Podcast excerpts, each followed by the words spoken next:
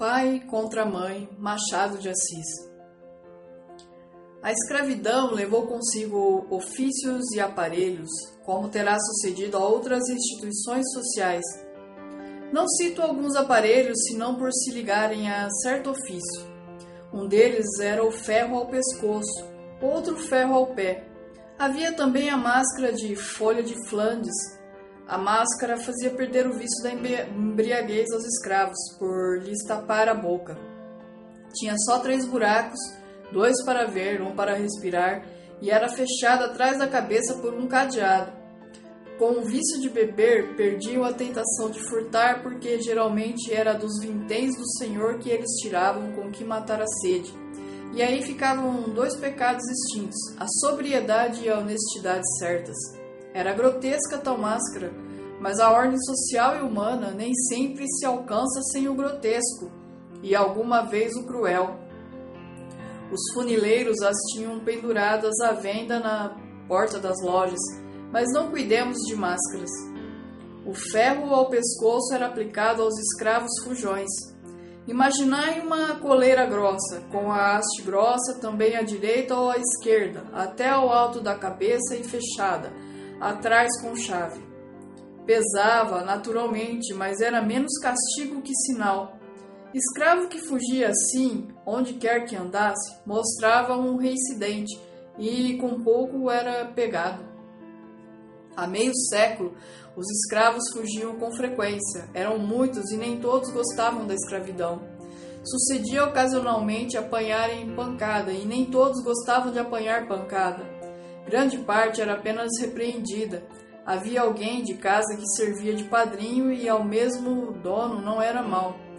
Além disso, o sentimento da propriedade moderava a ação, porque dinheiro também dói. A fuga repetia-se, entretanto. Casos houve, ainda que raros, em que o escravo de contrabando, apenas comprado no valongo, deitava a correr sem conhecer as ruas da cidade. Dos que seguiam para casa, não raro, apenas ladinos pediam ao Senhor que lhes marcasse aluguel e iam ganhá-lo fora, quitandando. Quem perdia um escravo por fuga dava algum dinheiro a quem o levasse. Punha anúncios nas folhas públicas com os sinais do fugido, o nome, a roupa, o defeito físico, se o tinha, o bairro por onde andava e a quantia de gratificação. Quando não vinha a quantia, vinha a promessa: gratificar-se-á generosamente, ou receberá uma boa gratificação. Muita vez o anúncio trazia em cima ou ao lado uma vinheta, figura de preto descalço, correndo, vara no ombro e na ponta uma trouxa. Protestava-se com todo o rigor da lei contra quem o acoitasse. Ora, pegar escravos fugidos era um ofício de tempo. Não seria nobre, mas por ser instrumento da força com que se mantém a lei e a propriedade, trazia extra outra nobreza implícita nas ações reivindicadoras. Ninguém se metia em tal ofício por desfastio ou estudo. A pobreza, a necessidade de uma chega, a inaptidão para outros trabalhos, o acaso e alguma vez o gosto de servir também, ainda que por outra via, davam um impulso ao homem que se sentia bastante rijo por para pôr ordem à desordem. Cândido Neves, em família Candinho, é a pessoa a quem se liga a história de uma fuga. Cedeu à pobreza quando adquiriu o ofício de pegar escravos fugidos. Tinha um defeito grave esse homem, não aguentava emprego nem ofício, carecia de estabilidade, é o que ele chamava caiporismo. Começou por querer aprender tipografia, mas viu cedo que era preciso algum tempo para compor bem e ainda assim talvez não ganhasse o bastante. Foi o que ele disse a si mesmo. O comércio chamou-lhe a atenção, a carreira boa. Com algum esforço entrou de caixeiro para o armarinho.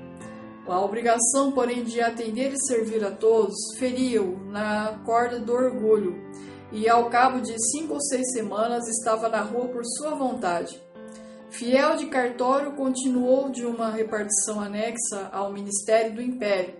Carteiro e outros empregos foram deixados pouco depois de obtidos. Quando veio a paixão da moça Clara, não tinha ele mais que dívidas, ainda que poucas, porque morava com um primo, entalhador de ofício. Depois de várias tentativas para obter emprego, resolveu adotar o ofício do primo, de que aliás já tomara algumas lições, Não lhe custou apanhar outras, mas querendo aprender depressa, aprendeu mal. Não fazia obras finas nem complicadas, apenas garras para sofás e relevos comuns para cadeiras. Queria ter em que trabalhar quando casasse, e o casamento não se demorou muito. Contava, contava 30 anos, Clara 22. Ela era órfã, morava com uma tia, Mônica, e coisa com ela. E cozia com ela. Não cozia tanto que não namorasse o seu pouco, mas os namorados apenas queriam matar o tempo, não tinham outro empenho. Passavam as tardes, olhavam muito para ela, ela para eles, até que a noite a fazia recolher para a costura. O que ela notava é que nenhum deles lhe deixava saudades nem lhe acendia desejos. Talvez nem soubesse o nome de muitos. Queria casar naturalmente. Era, como lhe dizia a tia, um pescar de caniço, a ver se o peixe pegava, mas o peixe passava de longe. Algum que parasse era só para andar a roda de isca, mirá-la, cheirá-la, deixá-la e ir a outras. O amor tra traz sobrescritos. Quando a moça viu Cândido Neves, sentiu que era esse o possível marido, o marido verdadeiro e único. O encontro deu-se em um baile. Tal foi para lembrar o primeiro ofício do namorado. Tal foi a página inicial daquele livro, que tinha de sair mal composto e pior brochado. O casamento fez-se 11 meses depois e foi a mais bela festa das relações dos noivos. Amigas de Clara, menos por amizade que por inveja, tentaram arredá-la do passo que ia dar. Não negavam a gentileza do noivo, nem o amor que lhe tinha, mas ainda algumas virtudes. Diziam que era dado em demasia a patuscadas. Pois ainda bem, replicava a noiva, ao menos não caso com defunto. Não, defunto não, mas é que. Não dizia o que era. Tia Mônica, depois do casamento, na casa pobre onde eles foram abrigar, falou-lhes uma vez nos filhos possíveis. Eles queriam um, um só, embora viesse a gravar a necessidade. Vocês, se tiverem um filho, morrem de fome, disse a tia sobrinha. Nossa Senhora nos dará de comer, acudiu Clara. Tia Mônica devia ter-lhes feito advertência ou ameaça quando ele lhe foi perdido na mão da moça. Mas também ela era amiga de patuscadas e o casamento seria uma festa como foi. A alegria era comum aos três. O casal ria a propósito de tudo. Os mesmos nomes eram objeto de trocados. Clara, Neves, Cândido não davam o que comer mas davam que rir, e o riso digeria-se sem esforço. Ela cozia agora mais, ele saía empreitadas de uma coisa e outra, não tinha emprego certo. Nem por isso abriram mão do filho. O filho é que, não sabendo daquele desejo específico, deixava-se estar escondido na eternidade.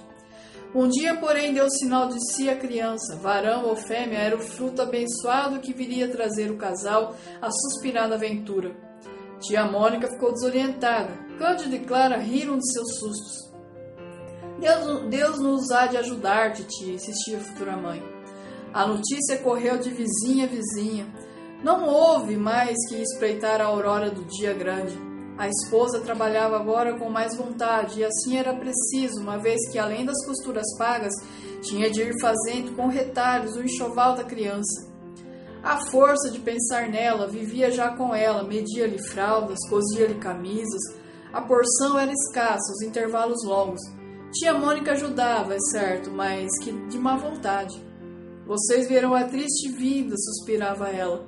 Mas as outras crianças não nascem também? perguntou Clara. Nascem e acham sempre alguma coisa certa que comer, ainda que pouco. Certa como?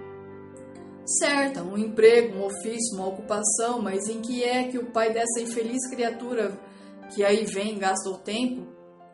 Cândido Neves, logo que soube daquela advertência, foi ter com a tia, não áspero, mas muito menos manso que de costume, e lhe perguntou se já algum dia deixara de comer. A senhora ainda não jejuou senão pela Semana Santa, e isso mesmo quando não quer jantar comigo. Nunca deixamos de ter o nosso bacalhau. Bem sei, mas somos três, seremos quatro. Não é a mesma coisa. Que quer então que eu faça, além de que já faço? Alguma coisa mais certa Veja o marceneiro da esquina, o homem do armarinho, o tipógrafo que casou sábado. Todos têm o emprego certo. Não fique zangado. Não digo que você seja vadio, mas a ocupação que escolheu é vaga. Você passa semana sem vintém. Sim, mas lá vem uma noite que compensa tudo, até de sobra. Deus não me abandona e preto fugido sabe que comigo não brinca. Quase nenhum resiste, muitos entregam-se logo. Tinha, tinha glória nisto, falava da esperança como de capital seguro. Daí a pouco ria e fazia rir a tia, que era naturalmente alegre e previa uma patuscada no batizado. Cândido Neves perdera já o ofício de entalhador, como abrir a mão de outros muitos melhores ou piores. Pegar escravos fugidos trouxe-lhe um encanto novo. Não obrigava a estar longas horas sentado, só exigia força, olho vivo, paciência, coragem e um pedaço de corda. Cândido Neves lia os anúncios, copiava-os, metia-os no, metia no bolso e saía às pesquisas. Tinha boa memória. Fixados os sinais e os costumes de um escravo fugido, gastava pouco tempo em achá-lo, segurá-lo, amarrá-lo e levá-lo. A força era muita, a agilidade também. Mais de uma vez, a uma esquina, conversando com coisas remotas, via passar um escravo com os outros e descobria logo que era um fugido quem era, o nome, o dono, a casa deste, a gratificação. Interrompia a conversa e ia atrás do vicioso. Não apanhava logo, espreitava lugar azado e de um salto tinha gratificação nas mãos. Nem sempre saía sem sangue. As unhas e os dentes do outro trabalhavam, mas geralmente ele os vencia sem o menor arranhão. Um dia os lucros entraram a escassear os escravos fugidos não vinham já, como dantes, meter-se nas mãos de Cândido Neves. Havia mãos novas e hábeis. Como o negócio crescesse, mais de um desempregado pegou em si e numa corda, foi aos jornais, copiou anúncios e deitou-se à caçada. No próprio bairro havia mais de um competidor, quer dizer que as dívidas de Cândido Neves começaram a subir, sem aqueles pagamentos prontos ou quase prontos dos primeiros tempos. A vida fez-se difícil e dura. Comia-se fiado e mal, comia-se tarde. O senhorio mandava pelos aluguéis. Clara não tinha sequer tempo de remendar a roupa ao marido, tanto era a necessidade de coser para fora. Tia Mônica ajudava a sobrinha, naturalmente. Quando ele chegava à tarde, via-se-lhe pela cara que não trazia vintém. Jantava e saía outra vez à cata de algum fugido. Já lhe sucedia, ainda que raro, enganar-se de pessoa e pegar um escravo fiel que ia a serviço do seu senhor. Tal era a cegueira da necessidade. Certa vez capturou um preto livre. Desfez-se em desculpas, mas recebeu grande soma de murros que lhe deram os parentes do homem. É o que lhe faltava, exclamou a tia Mônica ao vê-lo entrar, e depois de ouvir narrar o equívoco e suas consequências. Deixe-se disso, Candinho, procure outra vida, outro emprego.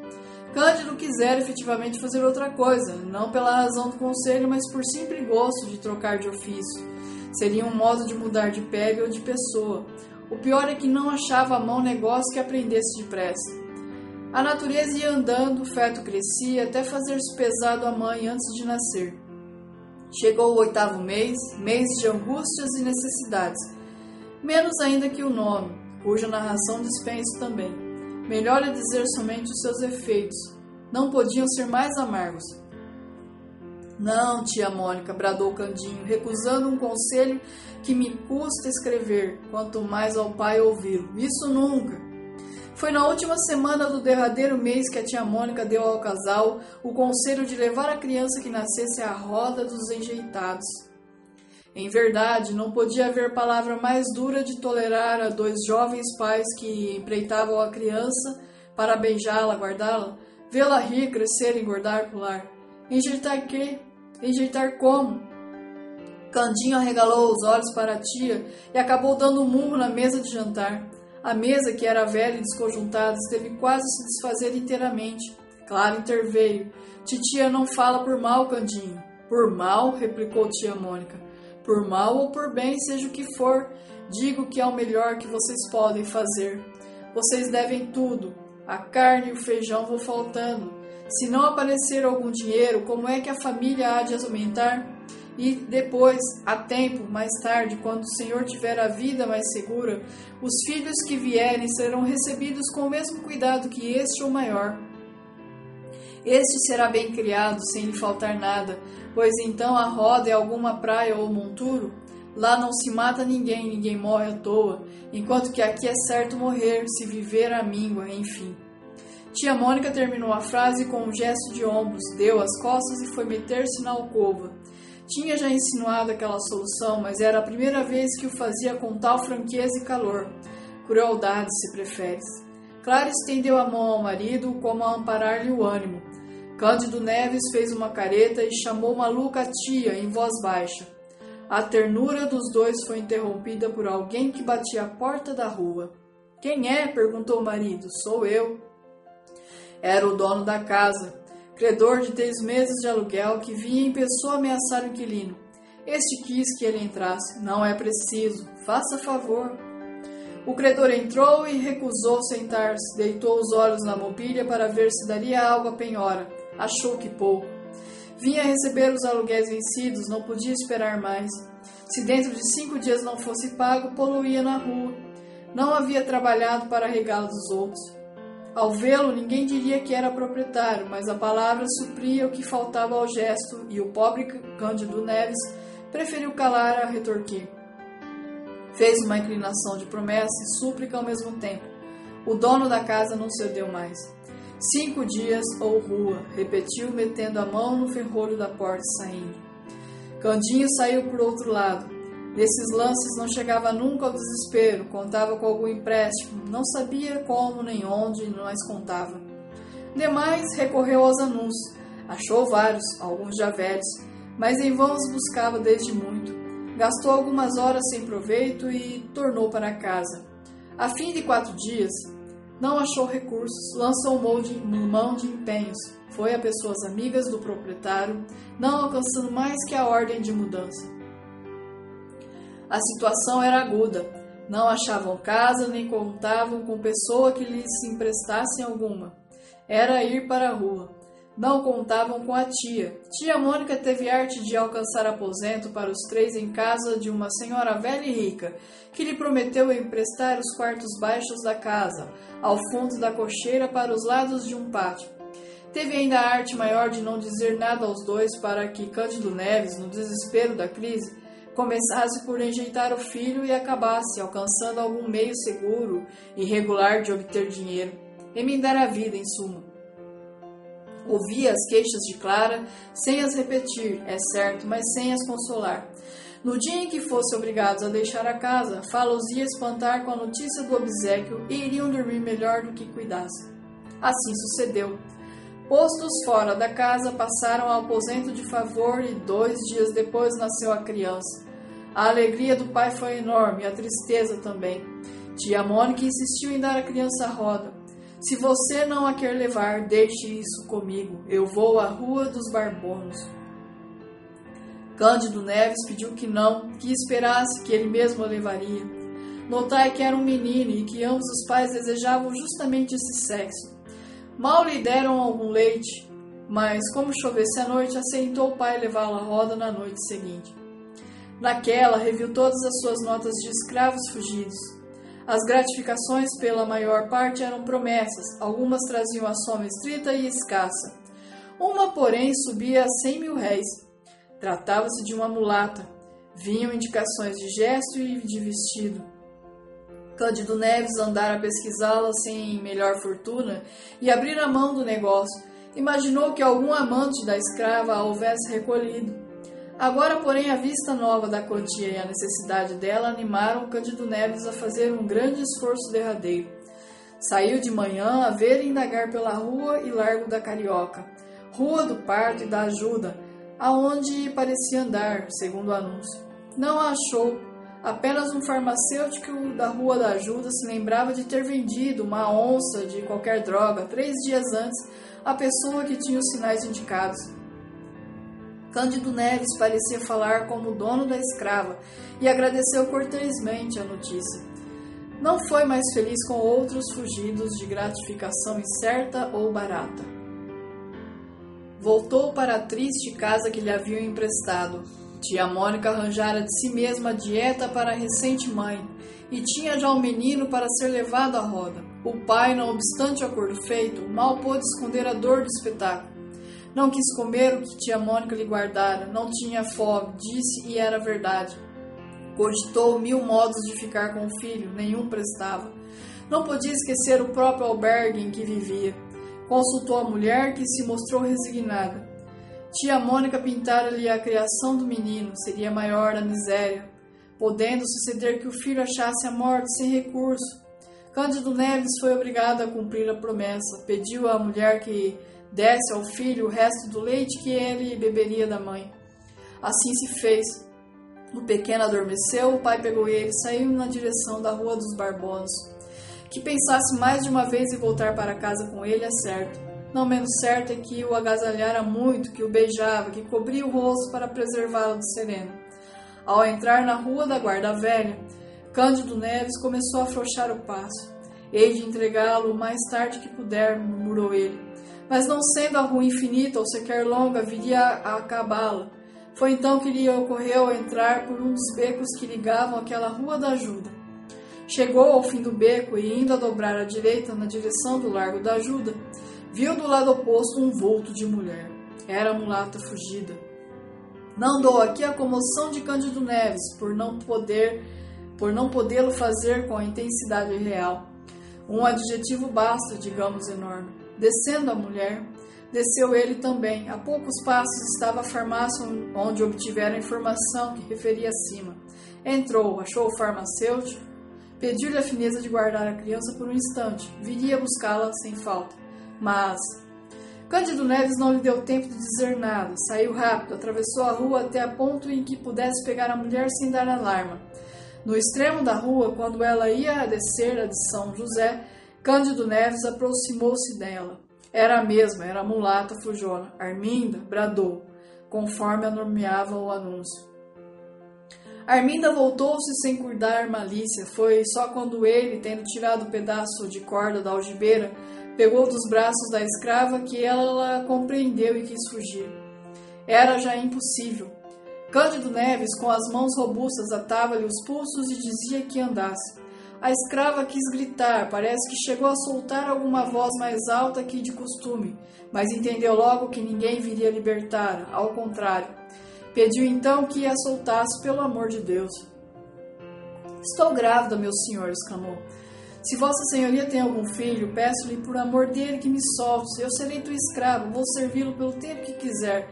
Me solte, meu senhor moço. Siga, repetiu Cândido Neves. Me solte, não quero demora, siga. Houve aqui luta, porque a escrava gemendo arrastava-se a si e ao filho. Quem passava ou estava à porta de uma loja compreendia o que era e naturalmente não acudia. Arminda ia alegando que o senhor era muito mau e provavelmente a castigaria com açoites, coisa que, no estado em que ela estava, seria pior de sentir. Com certeza ele lhe mandaria dar açoites. Você que tem culpa, quem lhe manda fazer filhos e fugir depois? perguntou Cândido Neves. Não estava em maré de riso por causa do filho que lá ficara na farmácia à espera dele. Também é certo que não costumava dizer grandes coisas. Foi arrastando a escrava pela Rua dos Ourives em direção à da alfândega onde residia o senhor. Na esquina desta, a luta cresceu. A escrava pôs os pés à parede, recuou com grande esforço inutilmente. O que alcançou foi, apesar de ser a casa próxima, gastar mais tempo em lá chegar do que devera. Chegou, enfim, arrastada, desesperada, arquejando. Ainda ali ajoelhou-se, mas em vão. O senhor estava em casa, acudiu ao chamado e ao rumor. Aqui está a Fujona, disse Cândido Neves. É ela mesma, meu senhor. Anda, entra. Arminda caiu no corredor. Ali mesmo, o senhor da escrava abriu a carteira e tirou cem mil réis de gratificação. Cândido Neves guardou as duas notas de 50 mil réis, enquanto o senhor novamente dizia à escrava que entrasse. No chão, onde jazia, levada do medo e da dor, e após algum tempo de luta, a escrava abortou. O fruto de algum tempo entrou sem vida neste mundo, entre os gemidos da mãe e os gestos de desespero do dono. Cândido Neves viu todo esse espetáculo, não sabia que horas eram. Quaisquer que fosse, urgia correr à Rua da Ajuda, e foi o que ele fez sem querer conhecer as consequências do desastre. Quando lá chegou, viu o farmacêutico sozinho, sem o filho que lhe entregara. Quis esganá-lo. Felizmente, o farmacêutico explicou tudo a tempo. O menino estava lá dentro com a família e ambos entraram. O pai recebeu o filho com a mesma fúria com que pegara a escrava fujona de há pouco. Fúria diversa, naturalmente, fúria de amor. Agradeceu depressa e mal e saiu às carreiras, não para a roda dos enjeitados, mas para a casa de empréstimo com o filho e os cem mil réis de gratificação. Tia Mônica, ouvida a explicação, perdoou a volta do pequeno, uma vez que trazia os cem mil réis. Disse, é verdade, algumas palavras duras contra a escrava, por causa do aborto, além da fuga. Cândido Neves, beijando o filho entre lágrimas verdadeiras, abençoava a fuga e não se lidava do aborto. Nem todas as crianças vingam, bateu-lhe o coração.